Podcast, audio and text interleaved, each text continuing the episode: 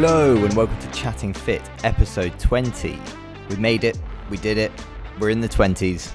I am your host, Finley McLaren, and this is the podcast that talks all about health, nutrition, fitness, with knowledge and opinions.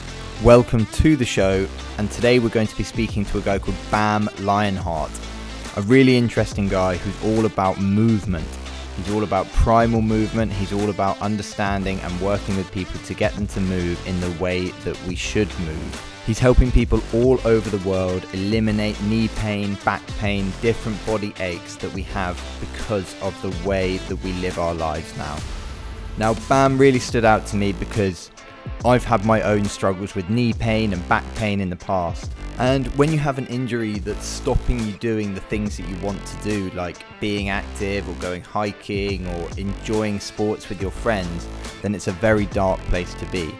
And I think anyone who's helping other people to overcome those pain and injuries is worth listening to, especially someone that is giving information that is non conventional a lot of the information coming out of physios will get you to a position where you're not in pain day to day, but it's very hard with the wisdom that they're giving to get you into a position where you're able to take on the challenges that you want to take on, like going on long hikes and going on long swims or going on long bike rides. So I'd really advise listening to Bam. He's got some great wisdom for you there and some unconventional thoughts, which I think are really valuable in today's world. While you're listening along, you can check out his Instagram, which is at Bam Lionheart. He's got some super interesting stuff on his Instagram, and he's building his YouTube channel at the moment. Thank you so much for listening to the show. I hope you enjoy it. And if you have a moment, please do give us a review, a like, a share, a subscribe. It really helps the show to grow. And I'm now uploading all of the podcasts onto YouTube with particular extracts and really interesting parts that I've taken out and made into a digestible format so if you check out our YouTube channel at Finlay McLaren. Thanks a lot. Let's talk to Bam. So, Bam, thank you so much for joining me. Yeah, Ken, thanks for having me. It's a pleasure. Um, could you just kick us off by telling us who you are and what you do? Yeah, my name is Bam. I am a movement coach. I help people move in a natural or the original way that humans were supposed to move. Um, and by doing that, a lot of times pain is reduced from the body. So some people come and I work with them because they're experiencing pain and they haven't had results with any other kind of traditional modality, strength training, physical therapy, or any kind of uh, medical help. Then I also work with people who just want to uh, move better, whether they are an athlete or just a normal person who wants to feel really connected to their body and feel like they could go hike go to the gym for a couple hours, not be super sore, not be in pain. That kind of like underlying feeling that uh, a lot of people have where they themselves and their body seem a little bit at odds instead of like being really close together, like what it was like when we were kids. Uh, and then the other one is just helping people stay injury free or injury resistant, um, which is just noticing the different patterns that we we can we can move and how to reduce the ones that make us prone to injury. Um, so I've been a, uh, a, and still am a somebody who's obsessed and in love and so grateful for what movement in general has done for my life.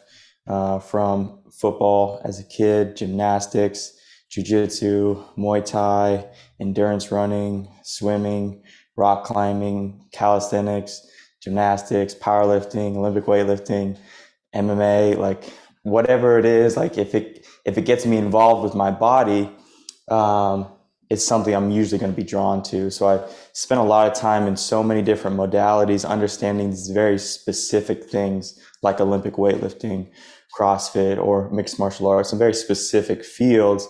And now have the privilege and honor to kind of step back as somebody who's gone into all these fields and to see the general pattern of how the human can move in so many different ways and giving somebody the really strong baseline so that they can go pursue whatever hobby, sport, whatever they want to do with their life and do it in a way where not only they feel good, um, but they're moving really good, which is going to increase their performance and decrease the amount of pain or chance of injury. Sweet.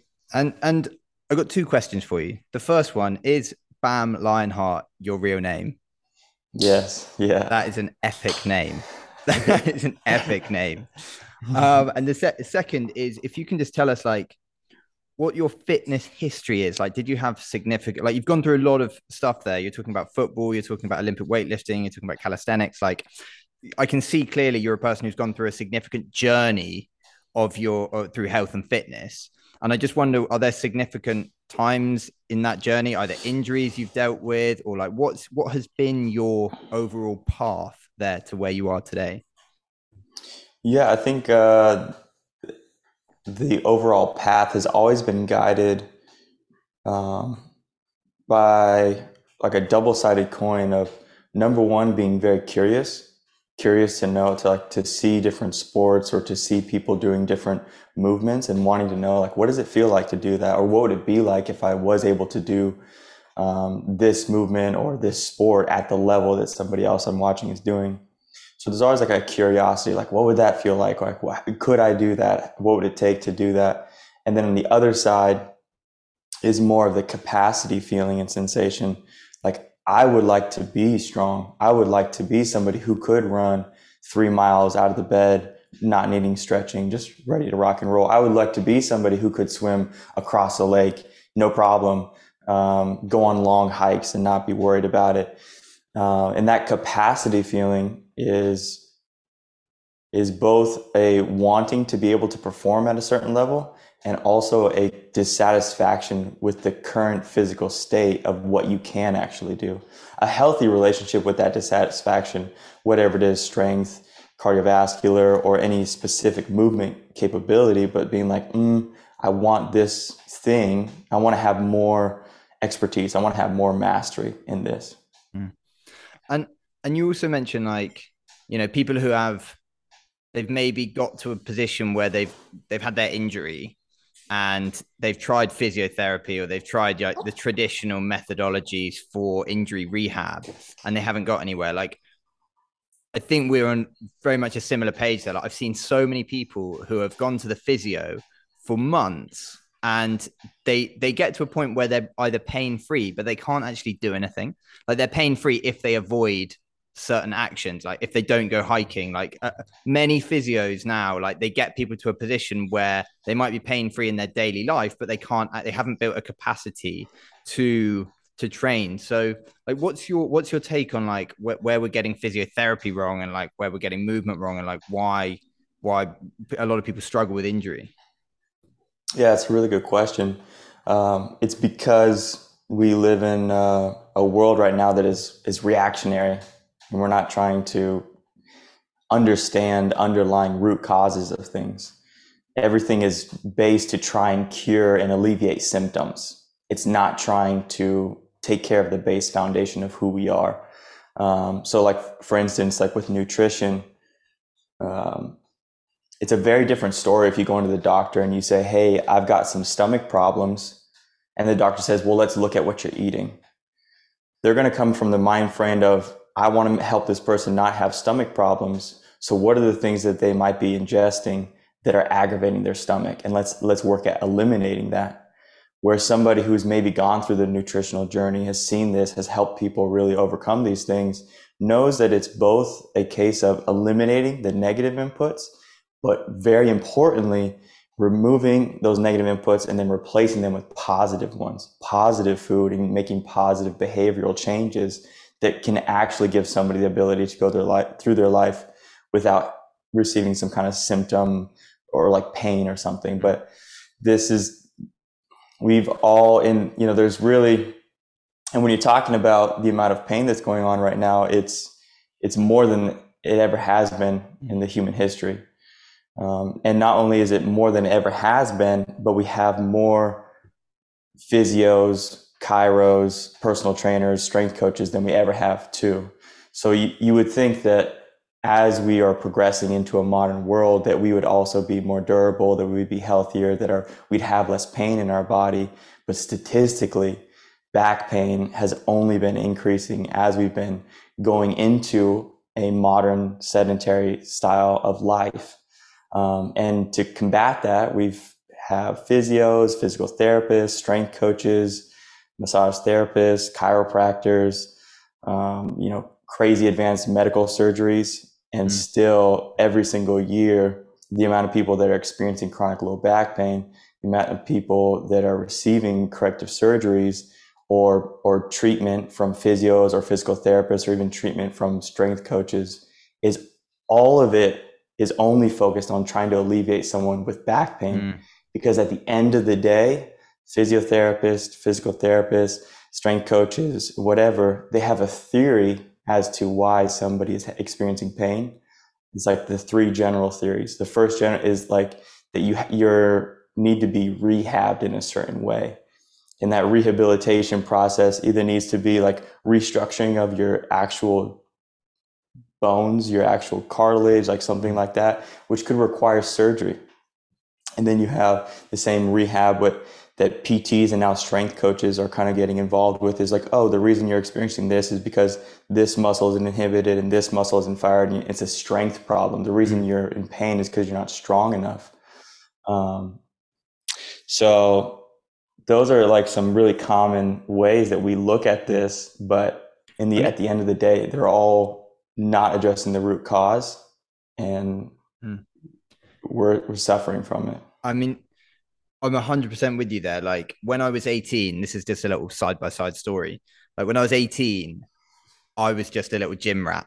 So I would I would like anything I could lift in the gym, I'd be doing it. Like technique just was I felt like I had good technique, but you know, it was just out the window.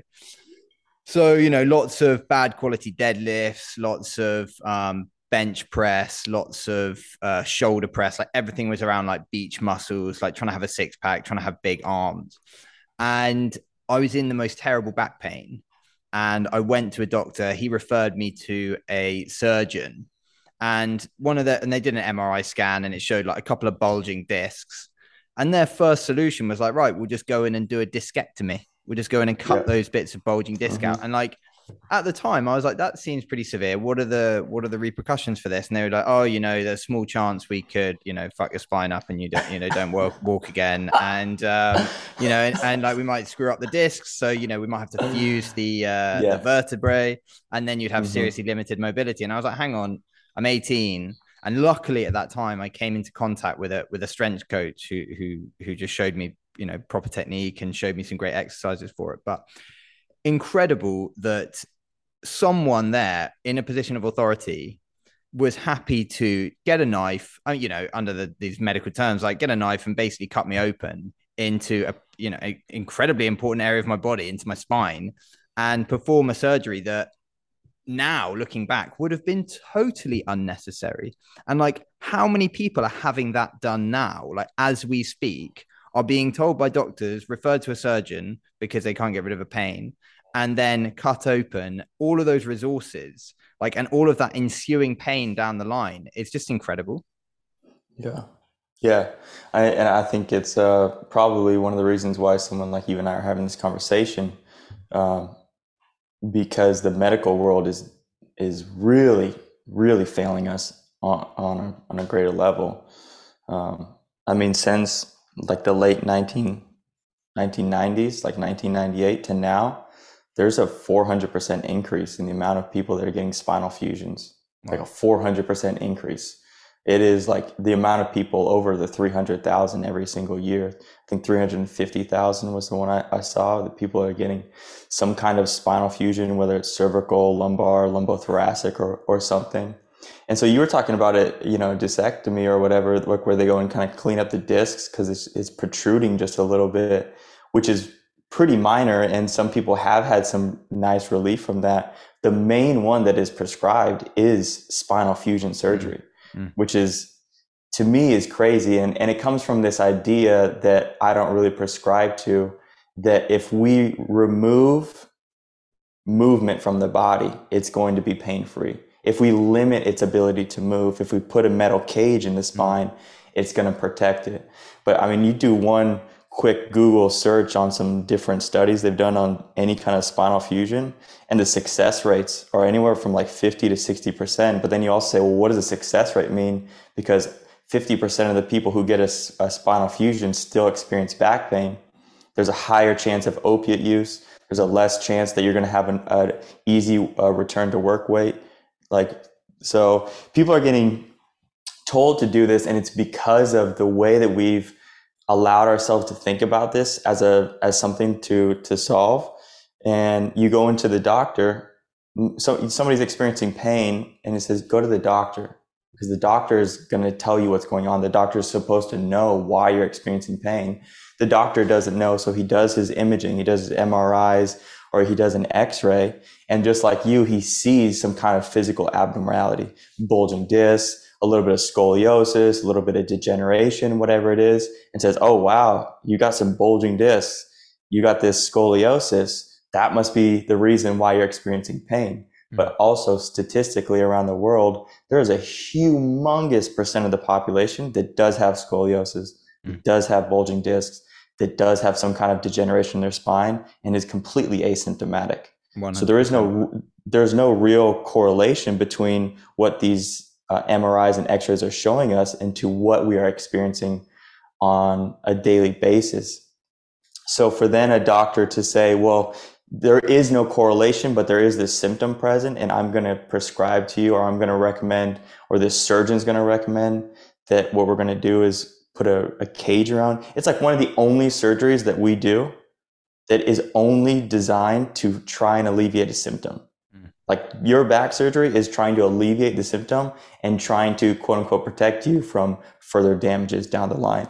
Now, and there's only, there's only five to 7% of people that actually have what they call a pathoanatomical reason for why they have pain. They do have a, term, a tumor in their spine that needs to be removed, or there is a nerve that is actually like getting messed up, or completely like a vertebrae is completely out. It's like 100% go in there and fix it. But that's five to 7% of the population.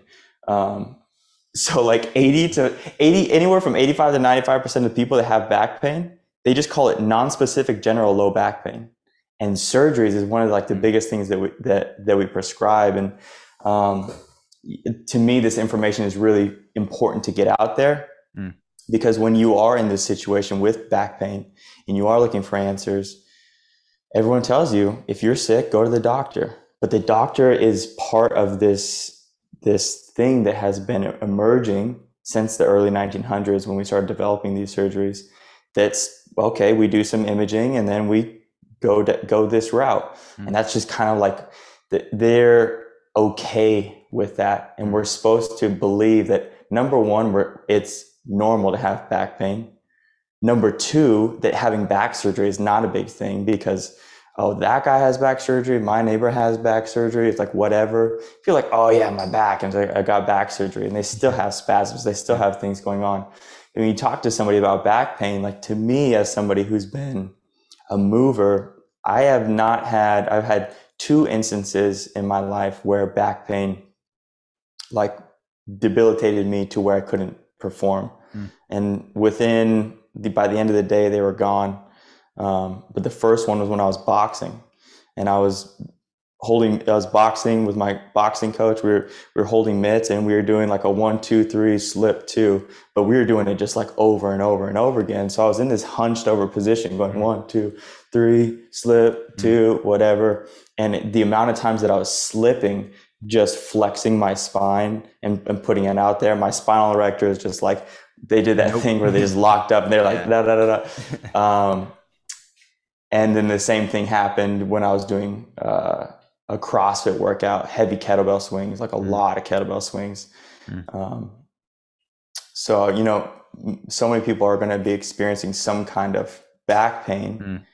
And, and we have this general thing that is like normal. Yeah. and, and I think okay. always the first prescribed thing is like rest, like lie on your back, like don't move. And like, it is just like the worst thing to, to just take away the movement from there, take away the blood flow, take away like, you know, I know you talked about a little bit about muscular activation, but you know, to to and people go to this position of authority, they go to the doctor to get you know, and, and it's very hard for for coaches like us to to overcome that position of authority and to undo that information that they've got from either a surgeon or someone in a position of authority. You know, a surgeon who tells them that this will not heal unless you have a surgery, or you know, a knee specialist who says, you know, this will not heal unless you have knee surgery.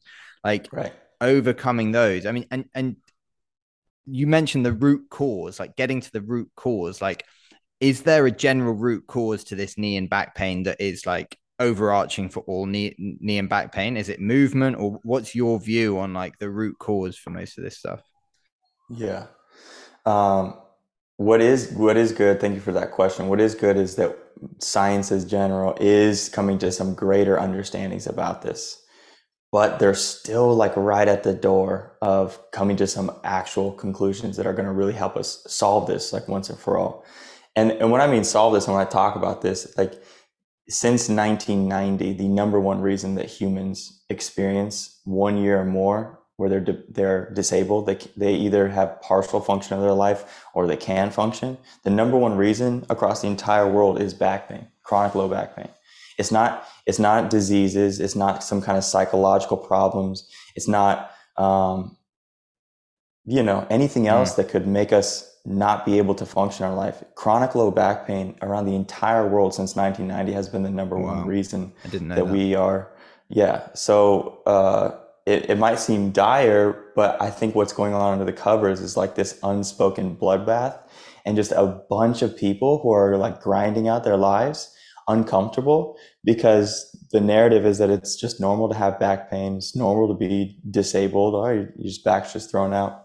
Mm but to me, the root cause, um, you know, if you can make a few different connections between looking at the statistics, the statistics show us that not only is back pain increasing, and it has been increasing, but then you also look at the, the world map and, and the, the thought is, well, maybe poor places where people are like have to do a lot of manual labor. Maybe that's why people are having back pain. It's like impoverished people. It's actually the opposite people like high suburbia places, very modernized places, US, um, UK, Europe, all of these places, they're the ones that are skyrocketing with back pain. So modern society and back pain have like a one to one correlation.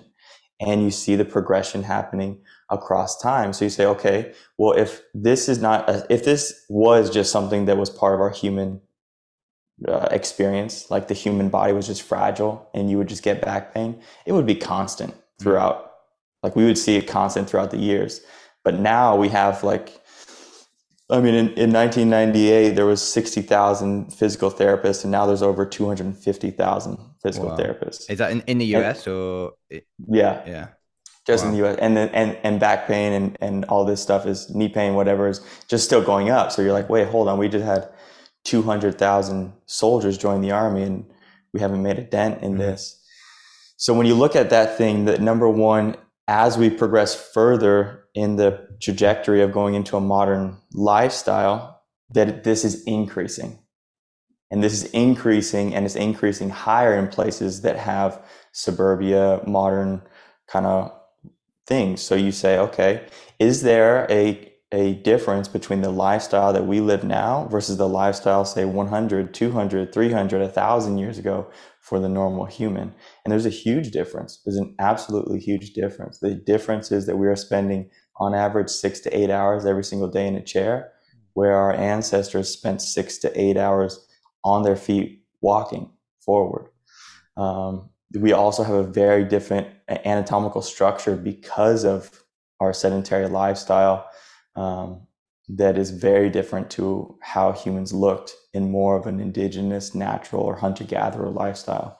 Our spines look different, our backs look different. And to me, if I broke it down to my personal beliefs on this, is that the human body, the mind and the body, is 100% right now primarily designed for us to move forward, to hmm. walk. It's not designed for really anything else because if you can't walk, you can't live. You can't do just about anything. So it's like extremely important for us to have the ability to walk so much so that our body will do whatever it needs to do to self organize itself to maintain our ability to move throughout our environments. It's our number one thing. And the way that we move through our environment is on two feet forward on an east to west horizontal. Mm. So it's like, okay, what are the qualities that a body needs for us to be able to move forward, whether we're crawling, walking, running, whatever it is. And so you look at those qualities and then you look at the qualities of like the modern athlete, the modern human, and you see, oh, wow, their body isn't even geared or structured in a way where they can walk really well. Mm. A really good example is like just go on a hike with your friends for six to 10 miles somebody's going to be like, my back hurts, my knee hurts. Mm. We were supposed to be walking six to 10 miles every single day, like all year round. Mm. Wake up the next day, not need to foam roll, not need to have ibuprofen, not need a chiropractor to keep you in the game. Mm. We were just supposed to be a forward moving species, and we still are. But then when you go into the gym, because now that we don't have that input and we're trying to replace it with something, some external exercises. Like mm-hmm. exercising is not supposed to be part of our existence, but mm-hmm. now that we don't have like normal movement in our day to day life, we have to replace it with something foreign, something like a whatever. And you look mm-hmm. at just about every single exercise, and every single exercise, majority wise, is getting you really good at moving up and down. Mm. like uh, vertical. It's moving weight vertical, moving yourself up and down, moving things vertical. And then when we go to move forward, the actually the opposite vector, the opposite direction was on the east and west, and people can't do that or they have pain. It's like, oh, mm. you know, mm. what's going on? And maybe it's my maybe it's my VMO that's not activating, or my gluteus medius is is like mm. not stable enough. So I, I need to go in the gym and do more more of this mm-hmm. to get good at this when it's like no we have to just go back to what it is that we were supposed to be able to do and that our, our bodies and our nervous system was designed to do for us which is just move forward. And mm. move forward really really well. Mm. super well. It's like it's so critical for our life. And and i'll just stop you there. What you say moving forward well like can you talk us through like what has anatomically changed in our either our posture or our hips that we would need to change in order to you know in inverted commas move forward well? Like yeah so the biggest uh, the biggest thing is that we move forward primarily from the engine or the powerhouse of our hips we know that everyone knows aesthetically and visually that the glutes and the hips are like everyone loves them but we also know that they're like the seat of power. You see someone with some big, strong hips, you're like, that's a powerful person. So, in order to generate power to move us forward, we use the backside of our hips, glutes, hamstrings, lats, spinal erectors, um, all those types of things. Uh, the biggest example that we are not using our hips is that when people walk, I say, where do you feel the pressure when you take one step? They feel the pressure in their quad. They feel the pressure in their mm. QL. They feel the pressure in their hip flexor. They're loading their leg with the front side of their body, which is our brakes, and not the back side, which is our go side. So, and that's because we sit in the chair for a long mm. time and it, tu- it tucks the tailbone underneath. And when the tailbone tucks underneath in that overextended flex position, the glutes turn off, the hip flexors, quads, and psoas become the dominant muscle groups. So then we do try to go walk after sitting for eight hours in a day. Mm the, our nervous system is like, I don't like, what do you want me to do? Are we trying to sit again? Are we trying to walk again? Like, I'm not sure. Um, so it kind of becomes like this back and forth type of thing. But the biggest, the biggest change that you could see is in the hips, the hips tucking underneath, like the mm-hmm. tailbone actually tucking underneath. Whereas more indigenous ancestral type of lifestyles, they have a J spine where they actually like their hips like are behind the rib cage. They're not flat like like today. Mm. Um, they have developed glutes, they have developed hamstrings, they have developed spinal erectors where you can see a groove of their spine mm-hmm. all the way down their back. You look at the modern human now, flat ass, no mm-hmm. ass, mm-hmm. rounded back, like the back just looks like kind of like a flat mm. sheath. Mm-hmm. There's no there's no indentions, no curvatures.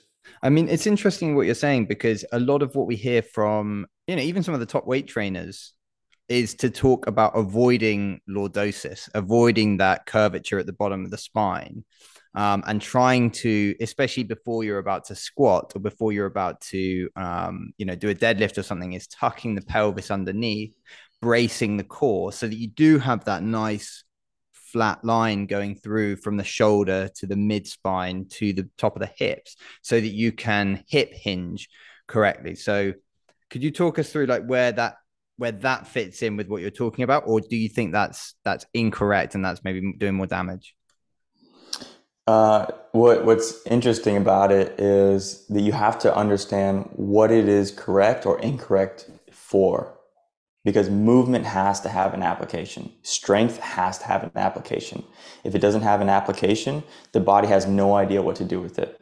And you're just going to be feeding yourself random inputs, random input, random. Your body doesn't know what a glute is. Your body doesn't know what a, a, a bicep is. Like I, I do go into the gym, I do a bicep curl. My body has no idea what that is.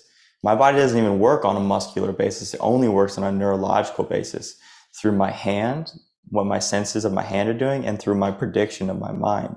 And when I predict and feel a weight with my hand, I tell my body to bring that close to me.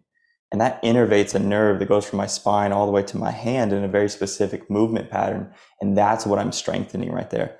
I think that I'm strengthening my bicep because I see hypertrophy happening. But in actuality, how the body works and how it's moving is we're strengthening a neural pathway strengthening a neural pathway over and over and over again. So if we get caught in this idea of of strength-based exercises or muscle isolation exercises, we think that we're just strengthening a certain muscle, but you can never distract a certain muscle from its neural pathway, from its connection of muscles that make a certain movement. The mm-hmm. body only trains and understands movement. It doesn't understand exercises. So what is it, what is a when you're doing a strength based movement and moving something vertically, a hip thrust and getting your spine to be like straight and braced is very very helpful for us. It's a skill that that people should know how to do. What's what gets problematic is when you create that flat thing and you do that thing with your hips and you say, well, that helps me when I move weight vertically up and down, very heavy weight vertically up and down. So that must be the way that my hips should, should be looking and moving and behaving when I'm moving forward with no weight on my, on my body. Mm-hmm.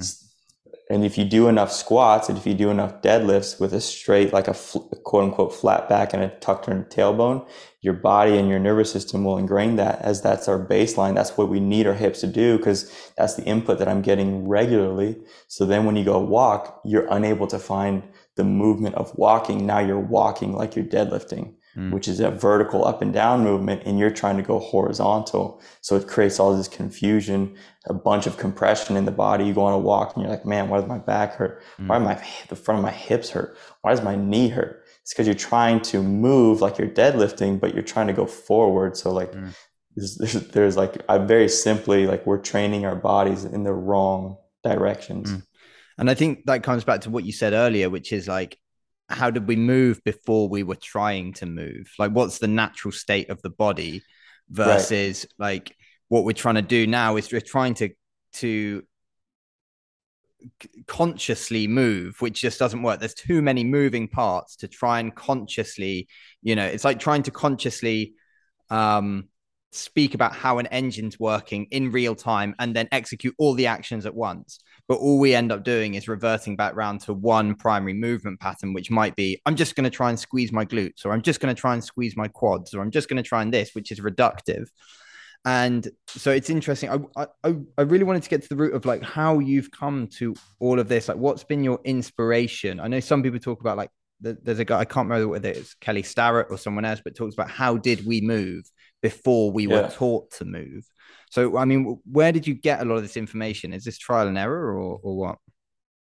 Yeah, it's both trial and error. It's also um, trying to understand things for myself first and foremost, and then to for other people. A lot of it came from my relationship with martial arts. I started training when I was 15, and saw myself I, well, when I started training martial arts. 15, maybe 115 pounds, and you go into the gym and there's 30, 35 year old grown males choking you, slamming you, putting you in arm bars like nonstop. It's a very humbling experience to to be very aware of your strength and your physical capacities in like a life or death situation. And then after two, three, four months, what happens is you start to have a lot of skill gain and technical knowledge on how to move better in those environments and you start succeeding you start thriving you start surviving. And that really kicks on something in your brain that says oh wow two months ago i was the lowest on the totem pole in this gym. And if this was a fight for my life i'd be dead the first one dead. And now i'm kind of raising up in ranks and the only change that has happened was my cognitive and muscular, like neurological abilities to move in this environment. I didn't go away and like do a strength program or go away and like, you know, run a bunch of hills. No, I just returned to the same environment until my body and my mind adapted and I had a new set of skills. So when I had that kind of like deep embodied realization, I was like, oh, like you're not born an athlete or born like this, like the hand that you're dealt, like anything that you need, you can train and you can acquire that, whether it's a skill, whether it's a pain free life, or whether it's just being able to do whatever it is that you need to do. The great thing about it is that there is no place in your life where movement is, is not there. So if your movement is there, just like in a fighting scenario, you can train to move better. Mm-hmm. Like so, this this concept that we have in the gym of like perfecting my squat, perfecting this technique, perfecting this technique. One of my favorite things to do with the clients I work with is trying to take that type of mindset and and bleed it into every area of their life where they're thinking about how they're brushing their teeth, the action of their shoulder and their mm-hmm. hand. Can I do this a little better? They're thinking about how they're standing. They're thinking about how they're walking through the grocery store the mindset of training doesn't stop when we leave the gym. It's throughout our entire life because most of our life is lived not in a training environment. Um, so because of that, I was really fortunate to to learn martial arts and learn the training, and that allowed me to take that training mindset and apply it to anything else I wanted to do. So I was like, I felt like I got the keys to the castle to my body. I was like, I can figure this out and I had a really strong relationship with the communication with my body. My, my body would be like, "Hey, don't do that," or "Do that." Mm. Um, and then what I started to see after being in the martial arts community for six, seven years was all my friends were getting hurt. They weren't showing up to class. They were having neck pain, back pain, shoulders or whatever. And I would also be experiencing this. You know, somebody would like wrench on my shoulder or wrench on my neck, and I want to go train so I'm like, how do I get my body to a state where I can go train? Uh, and I started transitioning into being a strength coach for MMA fighters. And I was already moving at a really good level to where like I, like my Fridays, for instance, uh, a couple of years ago, I would do two hours of Olympic weightlifting, snatch, clean and jerk, max out snatch, max out clean and jerk, and then go to the gym and do two hours of grappling on our Friday open mats. I felt great. I was like, I could go and like smash heavy weights, and then I could go and do this. When I was tra- training people in the gym, they were entering the gym space majorly compressed, in pain, and not moving well. I would write these workouts that for me would be like a fun challenge. Mm. And then I would see people doing it. I'm like, we're not at all making forward progress. We're not at all helping. And so I could not not see that the way that people were moving was the exact way that I was breaking people in the gym.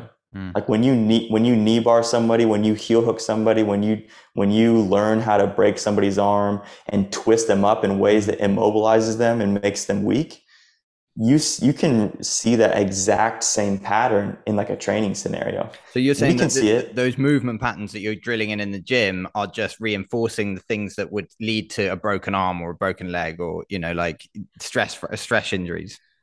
Yeah, hundred percent. I mean, it's like it's very it's almost so simple. Mm. Uh, we'll use the bicep curl as an example but you see somebody, uh, everyone knows you see a, a, UFC match and somebody's arm is getting extended. Mm. It's getting extended out. They're like, oh, that dude's about to break his arm. Well, you never see somebody in the gym like with a, like a, like doing like a bicep curl like this. Mm because that would do would do that for two or three weeks. Then he'd come back and he'd complain with elbow tendonitis. You're like, why is mm. my elbow hurt? You're like, yo, get yourself in a good position. Yeah. Get your structure, get your structure right. Um, so that kind of mind frame and visual ability to look at movement as it's either reinforcing strong patterns that are keeping me safe or it's reinforcing bad mm-hmm. ones that are making me more prone to injury. For instance, the squat, everyone knows the knees. You don't want the knees to collapse in valgus because that's the mm. exact same position you knee bar somebody and tear an ACL. Mm. And and you're mentioning that you're that you started training UFC fighters, or you started training martial artists, um, and doing strength coaching with martial artists. Are there any particular exercises for anyone listening? Are there any particular exercises that you right away remove? And any particular exercises that you right away say, like, right, we, we always do these, you know, like these are tonic for the body? Um, I mean, for I would say remove bilateral exercises. And what That's do you mean by that? That um, bilateral exercises, like anything where your both your left and right side are mm. producing the same amount of force in the same direction. Barbell back squats, deadlifts, bench press, anything like that. Mm. Um, so you go all unilateral. Majority, a majority, just because most, you know, if somebody comes to me and says, "Hey, what should I be doing?" Well, if there there a lot of people who are going to be doing deadlifts, they're going to be doing back squats, they're going to be doing bench press, not because they're like they're getting this really clear signal from their body that it's making them better, but it's just because that's what everybody's doing, and that's what you do to get stronger. When when in reality, the barbell is very destructive on the body mm-hmm. and puts us in the wrong torque, um, the wrong torque chains. It does some really nasty things to your ability to move as a fighter which means your spine has to articulate like crazy. Your left and right side have to be independent and strong doing different things. You can't be bracing your core. You have to be extremely fluid and fast. You spend so much time with your hands like this. Like you're going to look like a power lifter and move like a power lifter. And power lifters aren't good fighters. They're mm. great at moving a small, like a small distance of weight, but like heavy weight. They're good at that, not good at fighters. So the biggest thing you can do, and even as humans, because 90% plus of what we do is in a unilateral or ipsilateral fashion. It's not bilateral. But then again, you go into the gym and you look, majority of our exercises are bilateral, mm. really loading the body in some double ways. So you're like, okay, that's another that's another way that we're training that is going against the grain of what our design was to was to be moving our left and rights independently with a mm. spine that is mobile and articulating but in order to move a heavy weight like a clean snatch like deadlift or whatever you don't want your spine to be moving mm. you want your spine to be locked you want your hips to be locked you want to brace your core as much as you can create as much rigidity within your torso so that you can generate amount of a crazy amount of force up and down mm.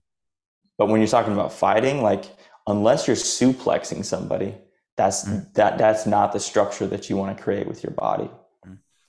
Yeah, because I mean, I think a lot of people see, especially in the in the sort of Instagram world that we are now, they will see people performing these big squats or big deadlifts, and they'll say, "Yeah, fuck, I want to do that. You know, I want to be the guy lifting that big weight. I want to do X, Y, and Z." But they're not seeing. I mean, a lot of these guys are you know elite athlete athletes who are doing these unilateral exercises as assistant ex- exercises aside from when you're seeing them do these heavy deadlifts. You know they're doing single leg rdls they're doing um, you know a lot of hip work and a lot of hip individual hip strength. Um, but a, a, a barbell back squat is an advanced move. To be able to keep the body in that locked position and to keep the stress and load where you want to keep it is an advanced move that a lot of people, if you are in this, you know, we're talking about people who are sitting for seven or eight hours in the day and then going into the gym and trying to do a barbell back squat, it is a recipe for bad back and bad knees. So a lot of people shouldn't be doing that. But you know, in, in and there's where with the deadlift to be able to have the flexibility and the range to get into that movement. So I'm totally with you about doing the the the unilateral style training as a priority. And I mean, I just love a barbell back squat. So I'm always going to fight for the barbell back squat and an overhead squat and a front squat um, for that rigidity. I have very minimal experience fighting, but everything you're saying about the natural way we'd move, which is having unilateral independent movement from each side, makes perfect sense. Mm. So, I mean, w- when you have someone who is in that position, they're not a fighter, there's someone who does sit for seven to eight hours a day like what's your do you have a general protocol with how you work for them yeah um, the first thing is is providing them with some options that are going to set them up for success Um, that's the biggest one. You just want to set yourself up for success. Just like uh, with food, you could you could get by and, and be eating some subpar, not micro dense food, processed food, um, but giving yourself some better food, some different nutritional resources is immediately going to improve your life. One of the biggest ways that we can improve our lives is by changing the different furniture that we spend six to eight hours on. The office chair is one of the worst things for your body. The car, the airplane seat is one of the worst things because it does promote that hip to tuck underneath and the back to just flex and round just by the, by the nature of the seat itself. And so it's not like, oh, you need to just sit up straight. It's like, that's like saying you need to not eat sugar and you're, you know, every day going into a candy shop. It's like, it's just easier if you just don't go in that thing. So there's some really good alternative options that keep the spine and the hips back and engaged the whole time to where after a day of working, you can get up and you're like, I feel ready to move. It's not like I got a foam roll, I got to do this to like warm up. That's like a really clear sign that you're not in a state that's that's ready to move. And, and the uh, shape uh, this, of those chairs, just to stop you there, the shape of those chairs is that where you're you're you're sort of it's like a kneeling position. You got your you got the butt supported, yeah. and you're in a, a, sort of a kneeling a kneeling position. That's what that's that's probably uh, my favorite, my personal favorite one. It's mm-hmm. uh yeah, just a kneeling chair. Um, and then there's like there's some stools. And then there's also if, if people are working from home which a lot of people are is encouraging them to go back to the ground. All of these different positions provide your your hips and your tail to be free and open. It's like very important for us too that when we sit down like if you imagine your tailbone and you imagine that if you did have a tail like okay is my tail tucked underneath my body and hiding or is my tail open and back if you look in the animal world, you look at dogs, you look at anything with a tail or anything that did have a tail, anytime the tail is tucked, is there's only like three reasons why. Number one is because like it's a deep resting position where they're on the ground and they're sitting on the ground or they're laying down, or they're very afraid, um, or they're like hurting. Mm. So if you're the the the way that the animal and human body are afraid and hurting is by tucking the tail and kind of like receding back into us. And most of us are spending our life in this type of position. So any sit or any resting posture that can get your hips a little bit back behind your center of mass, your tailbone out, like a dog wagging its tail. Tail is up. That's mm where that's where we need to live with our hips.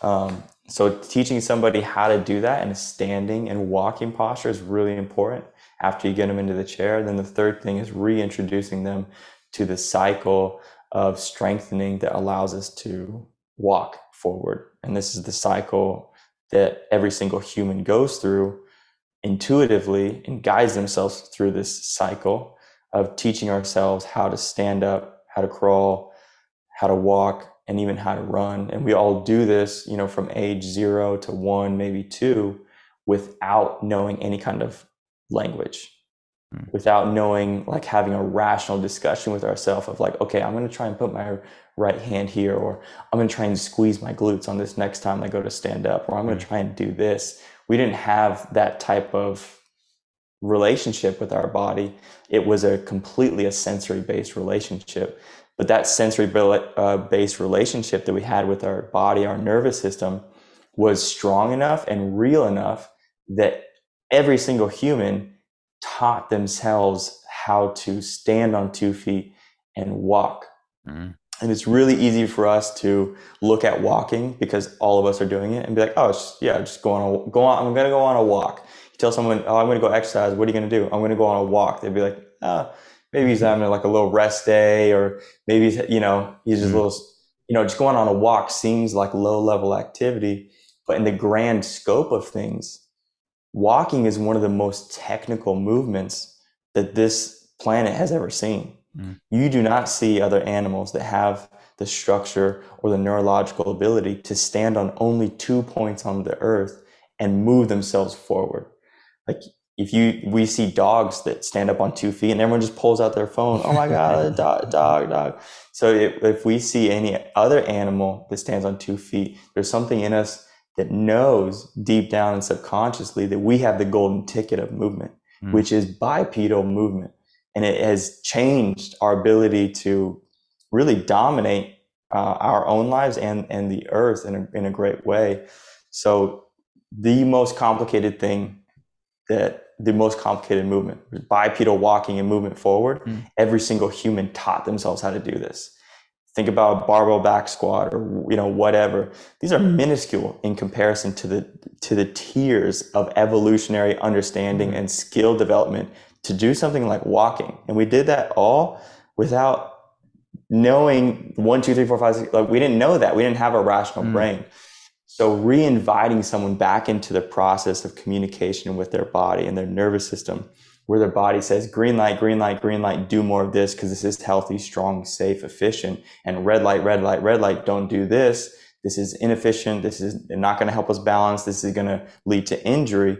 Getting someone back into that communication where it's very clear and they're the ones empowered again so that they can continue to keep themselves moving in a really good way because the body always wants to be healthy it wants to be efficient it wants to it doesn't want to have back pain it doesn't mm. want to have knee pain so there's all these signals that are going on, but what happens is we get put in the chair, kindergarten, first grade, second grade, mm. third grade, whatever.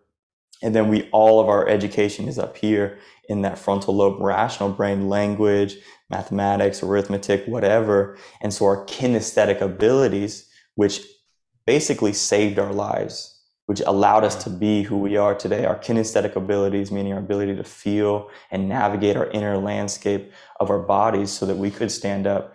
That intelligence, which is an intelligence, was not propagated, was not kind of fed in a normal schooling system. And so by the time you get out of elementary school, middle school, by the time you get out of high school, by the time you get out of college, what do you see is a degeneration of our kinesthetic understanding, our kinesthetic maturity as mm. humans.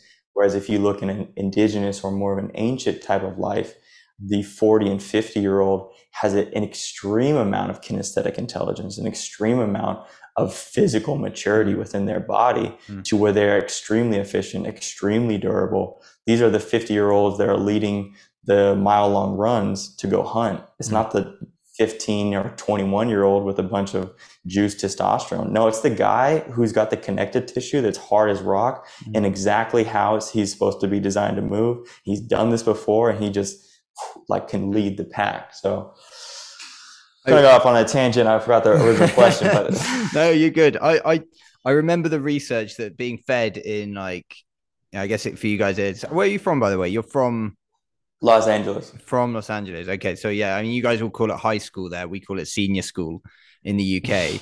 so like in senior school being being fed this stuff in PE, like, oh, by the time you get past 27 years old, you know, your muscles start wasting and like, you know, degeneration sets in and like you better get as healthy as possible before 27 because the research shows that after 27 you get this huge drop in like muscular size and muscular like strength. And so I, I wondered, like, are you saying that that's bullshit, or like, you know, uh, is there? Because for from my from my point of view, you know, I've hit thirty now, and I'm stronger than I'm ever be, as I've ever been, and I just think that is that research based on taking information from people who are living this sedentary lifestyle, and you're looking at the median of that, you know, and the exactly. same why these doctors have all of their median prescriptions and all of their median medication and all of their symptoms bases are based on an average of a population that's already sick and an average of a population that is in pain. So that's what our data pool is, is the data pool is taken from people who aren't moving properly and who aren't eating properly and who aren't doing X, Y, and Z properly to keep themselves healthy. So we, we're going off skewed data and it's getting more skewed the whole time as people get sicker and move worse. Mm-hmm. Yeah, it's um, I couldn't have said that better myself, and that's why data is really good and helpful for us to see that. Like you can look at that data, like, oh, after 27 on average, muscle tissue degeneration, pain kind of sets in. Well, that's average for us. And we have this, it's very easy for us to think that the way that we are living right now is the way that humans have always lived mm. throughout all of history. Um, I'm not sure why we do that. Um, I think it's too much to conceptualize like our whole entire like y- you know, but things happen so fast, so very fast. You know, mm 50 years ago the cell phone wasn't around mm. but now the cell phone's around and then so then you see data of like oh yeah majority of people with neck or shoulder pain or whatever and we don't correlate to the changes that are happening in our day-to-day mm. life between what it is that we're experiencing but if you do have the space or somebody like yourself that can help you kind of say well yeah this data is does have some some truth to it mm. but it's not the whole entire picture and as as cognitive beings we want to know what is the truth tell me just the black and white just give it to me okay here's the black and white at 27 you're it's gonna it's gonna all mm. go to shit you know so we want to provide that to people and to ourselves but in reality, when you really look at the whole entire bigger picture, there's many truths that need to be taken into account. Mm. Many different ones. 100%. Yeah. And we've got a little bit of time left, just five minutes. So talk, talk us through what do you do for your training right now? Like what's a day in the life of BAM for your training? Yeah, uh, that's a good question. Because my training is not like I don't, I don't, I do not follow a program. Um, do not. I I wake up and see how my body is feeling, but in general, I try to kind to take care of four different aspects of my movement, four different aspects that I really think are important and vital to people. The first one is some kind of movement medicine. So this is like it doesn't have to you know did today did i get some time with my body to move in a way that it it allowed it to train itself to move better. It could be some very simple movements, very, very simple movements. A lot of the same movements that we taught ourselves when we were on the ground, rolling on the ground, crawling on the ground, activating our hips in different ways.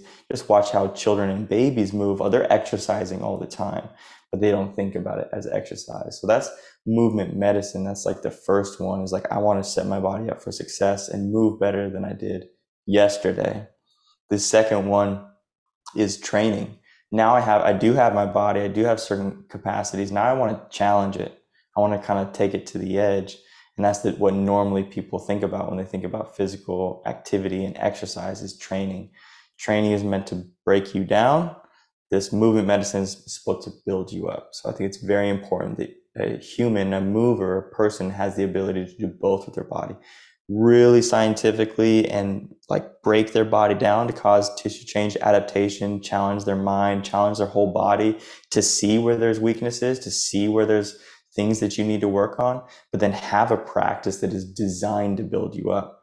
Most of the time right now people only know how to break themselves down break themselves down break themselves down and they're just constantly breaking themselves down and that's why they're like oh i'm so sore i just can't go to the gym so they just don't move that day. They just sit on the mm. couch or whatever or or they break themselves down over a long period of time. So they go into the gym for two months or six months or a year and then the nervous system gets fried and finally tells them hey stop going to the gym. Stop breaking ourselves down. We need to actually heal and repair. Um, the uh, third area is in traveling. Like I said, it's very important for the human body to be able to travel and travel forward is, is, what we do. So getting some kind of traveling in throughout the day, whether that's just a walk, a run, swim, climb, hike, just like move your body forward. It doesn't have to be big, but really continuing to rep that out is extremely important for the health of our body and also just this mind body connection. Like uh, there's it's very flow state is very important for us and there's one of the easiest low hanging fruits to get into flow state is just go walk forward just go on a walk and just let your mind just kind of just do that thing and kind of let the tangles of reality and your modern life just, just kind of seep into your tissues um, and then the fourth one would be either practice or play. So it's either play or practice. Either I'm enjoying just playing and, and having a joyful experience with my body. Like I'm moving for the sake of movement in, in that sense. I'm not doing it to because I need to get stronger or because I want to look a certain way or because whatever. This is like, this is no mind. This is me just moving for the sake of moving, having an experience with my body. Just like you see with kids, just running down the street barefoot, full sprint you don't you don't stop like hey like hey why are you doing that and they go oh i'm trying to increase my vo2 max so i'm doing two sprints for 300 meters with a 60 second rest you'd be like what like what they're like you ask them like why are you running and they, they'd be like I, I, don't know Just running. But then you, you yeah, you keep feel, you ask them. I guess they're like, I guess it feels good. I, I you know, I don't know. My body wanted to, so I just did it. Um, so either some kind of play or practice. Practice being like, I would like to have the ability to do something. So I'm going to take the time to learn that technical ability and mm. teach myself some specific movements, whatever it is, because hopefully the movement that you want to do or be able to do will bring that sense of joy, that sense of deeper connection with you and your body, and like, like wow, like look at me, and like this feels so good to be able to do that. Mm. Um, so those are the kind of the four things that, uh, of, of, course, not every single day do I get that, but when I wake up in the morning, instead of like this program, this program, this program, it's like in my head. Mm. Hey, let's spend some time doing some movement medicine. Let's get a training in. Let's challenge ourselves. Let's go travel and let's do some practice or some play. Mm. That kind Epic. of thing. Epic. Bam, I've absolutely loved talking to you. Like you, you've put me on a few tracks of different revelations there, and I hope you have with the people listening as well. And yeah. um, I just wonder, like, where can people find you? Where can people learn more about you and your methodologies and stuff? Yeah, the best place is on Instagram and YouTube, and they're both Bam Lionheart, B A M L I O N H E A R T. Uh, send me a direct message on Instagram is probably the best way to get a hold of me. And if you're looking for to do a whole recode to go back into the cycle and to move really well in the natural way, um, I work with clients all the time.